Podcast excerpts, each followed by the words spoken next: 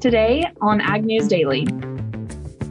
We believe it would be best to try to prevent this kind of behavior in the first place.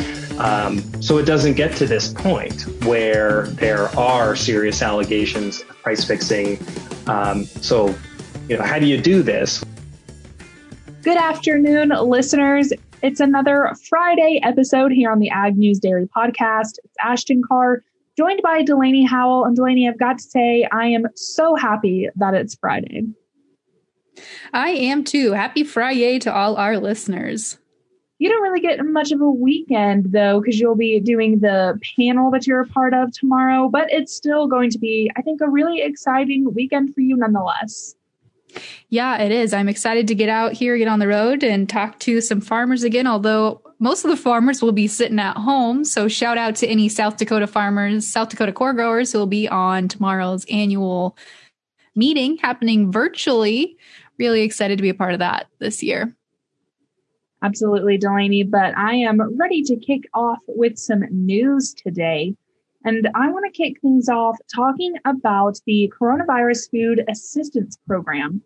The USDA has announced additions and revisions to both rounds of CFAP, providing added financial assistance for farmers. FSA Administrator Richard Fordyce tells ag reporters this expands CFAP 2 eligibility to pullet and turfgrass sod producers as well as contract producers of swine and some poultry. He says it also updates payment calculations for CFAP 2 and adds top up payments for swine, bumping the swine inventory payment rate of 25% up to 50% of estimated economic loss. He says the adjustments will automatically be made for swine top up payments, but other producers impacted by the changes will need to apply or amend their application between January 19th and February 26th.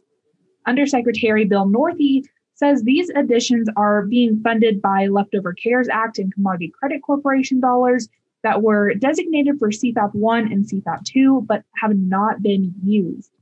Northey says it's unclear whether the next administration will use funds in the recent omnibus spending bill for additional revisions or roll out a third CFAP program.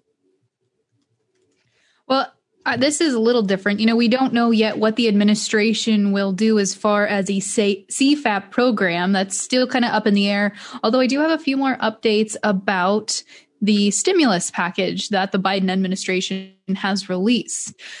Still unclear on really what agriculture will get out of this deal, other than it does include some additional money and initial extensions for SNAP program payments.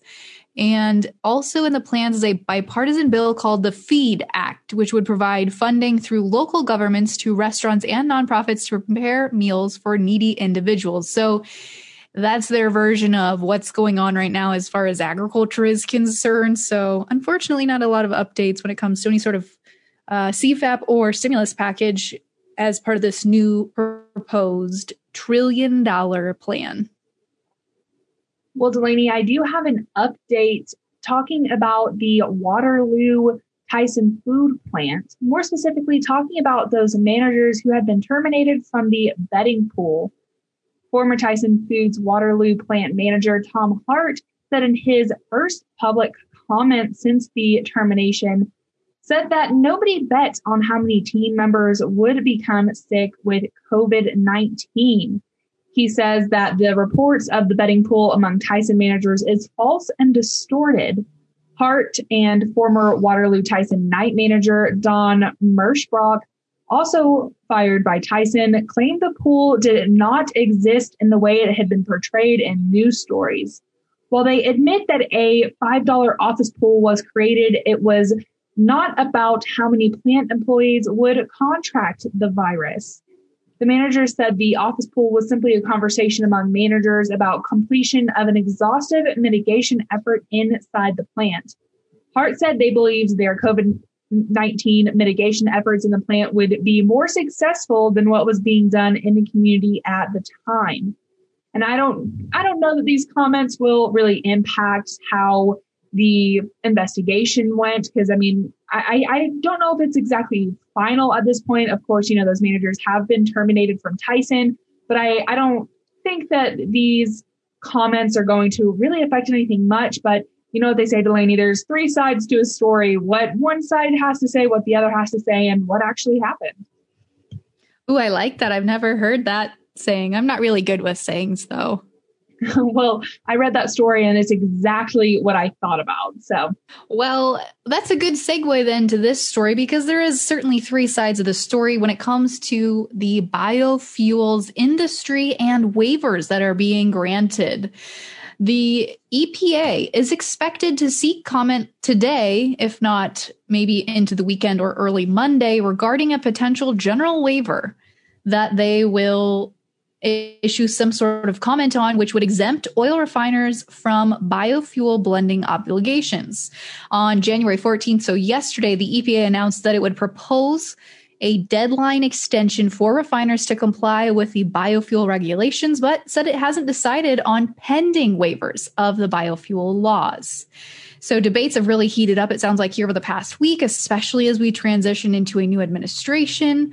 But the Trump administration may grant a significant amount of waivers to quote unquote small oil refiners, allowing them to dismiss compliance with the renewable fuel standards and require them and also not require them to blend ethanol and gasoline. So we're seeing, of course, politicians such as Senator Chuck Grassley and Joni Ernst and others important to the biofuels industry begging President Trump to not allow nationwide waivers for oil refiners and to, in fact, make them follow through on the um, blending obligations and uh, renewable fuel standards that have been put forth. But we're also seeing folks on the other side of the aisle so to speak, on the oil side of things, really asking for some relief here and saying that oil has been impacted pretty heavily during the coronavirus and they need some much needed relief. So I'm sure this is going to be an ongoing issue as we transition into the new administration, but it's going to be interesting how things do transition over.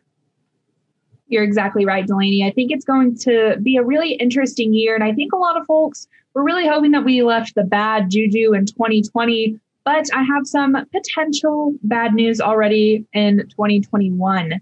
An agronomist warns soybean farmers who experienced white mold pressure in 2017 and 2019 they better be prepared to manage it again this year. Rick Swenson with North Dakota based Peterson Farms Seed says the plant disease is nothing new for many Midwestern growers they experienced a lot of that white mold in 2017 and 2019, and specifically in the same areas. I'm not familiar with white mold, but from what I can assume, it tends to grow in the same spots time and time again. Delaney, I don't know if you can give any insight here, but Swenson says there are several ways to mitigate white mold, which include lowering populations, checking standability and lodging ratings, and possibly selecting shorter season maturities. He suggests planting an early maturing bean in problem areas will help the crop finish before August humidity hits. So soybean farmers be on the lookout for that in 2021, especially if you had some white mold in 2017 and 2019. Yeah, I'm not going to lie, Ashton. I don't have a whole lot to add to that conversation. I don't know a lot about white mold, but that's definitely something we can explore in a further conversation on the podcast if folks do have questions about that. We can do a little digging into that. But uh, there was some news today that really sparked wheat prices higher, and really is the only last piece of news I have for today. Uh, continuing to see rumors and speculations about what's going to go on in Russia. And we saw wheat prices hit some of the highest levels in at least six years on the Chicago Board of Trade today after top shipper Russia set a higher than expected export tax. Now, again, this tax will go into effect, I believe, end of February and be for all wheat products heading out of the country because they're trying to tamp down domestic prices. So far, that hasn't really worked to their advantage. And so it does seem that they're actually setting those price is a little higher. It's going to be about $61 per ton, it sounds like, as of right now. And that really shot things higher across the grain markets today. So we'll see them finalize those plans. It sounds like Russia's grain export union plans to take part in these ongoing talks with the government and figure out how to set a form term to help with these duties on but it is pointing as far as the news wires are saying that duties are actually going to be higher than what was originally anticipated so it's been kind of friendly for the wheat markets today. Well, Delaney, how about we hop into not just the wheat markets, but where the markets in all ended for today? Let's do that, Ashton. And taking a look across the board here, Things were a little bit lower on the day today across the grain complex, except for wheat, kicking things off with the March corn contract down two and three quarters cents to close at 531 and a half. The May down three to close at 534 and three quarters. In the soybean pits, the March contract down 13 and three quarters to close at 1416. The May down 13 to close at 1414 and three quarters. In the Chicago wheat pits, March higher today on Russian news as they, the contract climbed five and a half cents higher to end at 675 and a half half. The May up five and a half as well to close at 676 and a half. And taking a look at the livestock markets today, they were higher on news of lower corn and soybean prices as the February live cattle contract added 70 cents to close at 112.77. The April up 97 cents to close at 118.20. In the feeder cattle markets, the March contract adding 245 to close at 135.82. The April up 230 to close at 138.30. And in lean hogs, February adding $1.62 to close at 67.92. The April up 57 and a half cents to close at 72.65. And rounding out our markets with the class 3 dairy milk futures. February up 26 cents today to close at 19.17. The March up 36 to close at 18.99. Without further ado, Ashton, let's kick it over to my conversation I had with Aaron Shier of the National Farmers Union to discuss the ongoing price fixing scandal going on in the protein industry.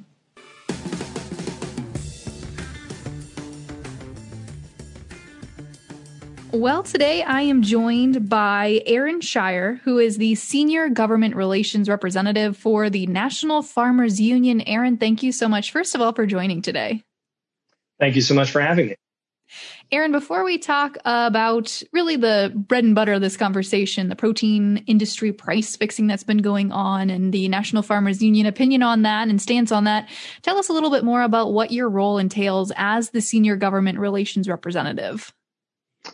Yeah, absolutely. Well, so I work for National Farmers Union. We're the second largest general farm organization in the United States with about 200,000 family farmers and ranchers uh, across the country who are our members. And my job and my role is to advocate on their behalf um, at the federal level uh, in Congress and executive branch agencies and departments like the U.S. Department uh, of Agriculture, for example. Exactly right. And so with your role, I'm sure you you've been touching on a lot of different issues this year, the least of which I'm sure has been the the price fixing scandal that's been going on across various parts of the protein industry. From your stance, give us the update on where National Farmers Union sits on this. Sure. Well, I think that there are many factors um, that uh, are involved in thinking about why has there been uh, issues of price fixing in the livestock uh, and meat processing industries. I think a big part of the problem is structural. A relatively small handful of companies control important nodes in agricultural supply chains. Um, and in this case, since we're talking about the livestock industry, you know, with regard to how, how livestock are bought, processed and marketed. Those companies sort of in the middle between farmers and consumers, or even between uh, farmers and say restaurants or other buyers at the retail level. Um, you know, and at the same time, our antitrust or what some people would call uh, anti-monopoly laws are not being enforced vigorously enough by federal agencies for a number of reasons. Um, and then there's also uh, the issue that uh, our antitrust laws themselves may need to be strengthened. So while these conditions that I've outlined, um, I don't mean to say that because of those, it's a foregone conclusion that companies would conspire to fix prices. This relatively small number of players makes it easier to collude, and the lack of vigorous enforcement um, can also open the door uh, to that sort of collusive activity. Right. And there have been some ongoing reports, some investigations, some done by USDA. I'm sure some private investigations have been done as well by companies themselves um, and, and third party sources. But do you think that that's been enough? I mean, are those results conclusive or do you think that more needs to be done on that front? Yeah, great question. You know, NFU supports the legal challenges uh, that are out there, whether they're the private challenges, and you also mentioned um, the public enforcement actions that have been taken or investigations. But um, we believe it would be best to try to prevent this kind of behavior in the first place. Um, so it doesn't get to this point where there are serious allegations of price fixing. Um, so, you know, how do you do this? We think more needs to be done, um, given how much consolidation there already is in the livestock and poultry slaughter and processing industries, you know, we should impose a moratorium on mergers and acquisitions above a certain size threshold um, and have an unbiased review of industry structure and function at the moment to try and figure out how to better prevent these things from happening. And uh, we also need to really enforce our existing antitrust laws um, more vigorously, and especially in the case of livestock, that's the Packers and Stockyards Act. So, Aaron, with a new administration quickly approaching us, or the transition of the new administration, what do you think is going to be done to pick up where the Trump administration left the protein price fixing scandal, if you will, off? What What do you think the next steps are? Where do you think that the transition will happen? What will happen from here? Well, one thing I'd like to say is I, I don't think we should get too caught up in sort of the notion of price fixing as the issue. I think this all really goes well beyond price fixing. Um, price fixing is a symptom of an industry that is insufficiently competitive, you know, for farmers to get a fair price for their livestock and for consumers to pay a fair price for what they purchase at the grocery store, we need a competitive livestock industry. So I'm hopeful that under this new administration, uh, there will be more efforts to uh, to work on this issue. I think that could look like um, actually getting some answers out of, uh, for example, the the USDA report that came out following uh, sort of the beginnings of the investigations into uh, the price spreads in beef uh, that we saw as a result, uh, or sort of following the the Holcomb plant fire in Kansas, and also um, uh, due to supply chain disruptions during COVID. Um, I think that there is some energy uh, also in the um, on the question of the beef industry around changing some of the ways uh, that marketing occurs in that industry to ensure greater fairness for farmers and ranchers. So uh, I think those are a couple areas, and I think a longstanding concern does have to do with getting clear and better rules um, written that clarify uh, the Packers and Stockyards Act and make it more enforceable. And uh, we're hopeful that uh, the incoming administration will tackle those issues. Yeah, and I think that that leads to my final question. You know, we talk to a lot of farmers and growers as of lately, especially with increased corn prices, tighter margins for livestock producers, and then the feeling that, well, perhaps the prices that they're getting aren't quite as fair as maybe they should be. How do producers and ranchers at a local level, how are they able to make a change happen on such a big issue like this? I think that it's important to tell your story and uh, to to uh, get involved in um, your farm organization, whether that is farm, your local uh, or state farmers union division, or um, you know your local cattle organization, or whatever it is within your industry. I think uh, it is important to help people understand um, what it's like to do your job and the market forces you're facing and to find a voice for those um, because uh, con- a lot of consumers don't necessarily understand um, how these markets work and i think making sure you're finding ways to make sure your voice is heard is really important Absolutely. It's all about telling your story nowadays, it seems like. Well, Aaron, thank you again for joining today and sharing a little bit more about National Farmers Union stance on this ongoing issue. Thank you so much for, for having me and the opportunity to discuss this really important issue.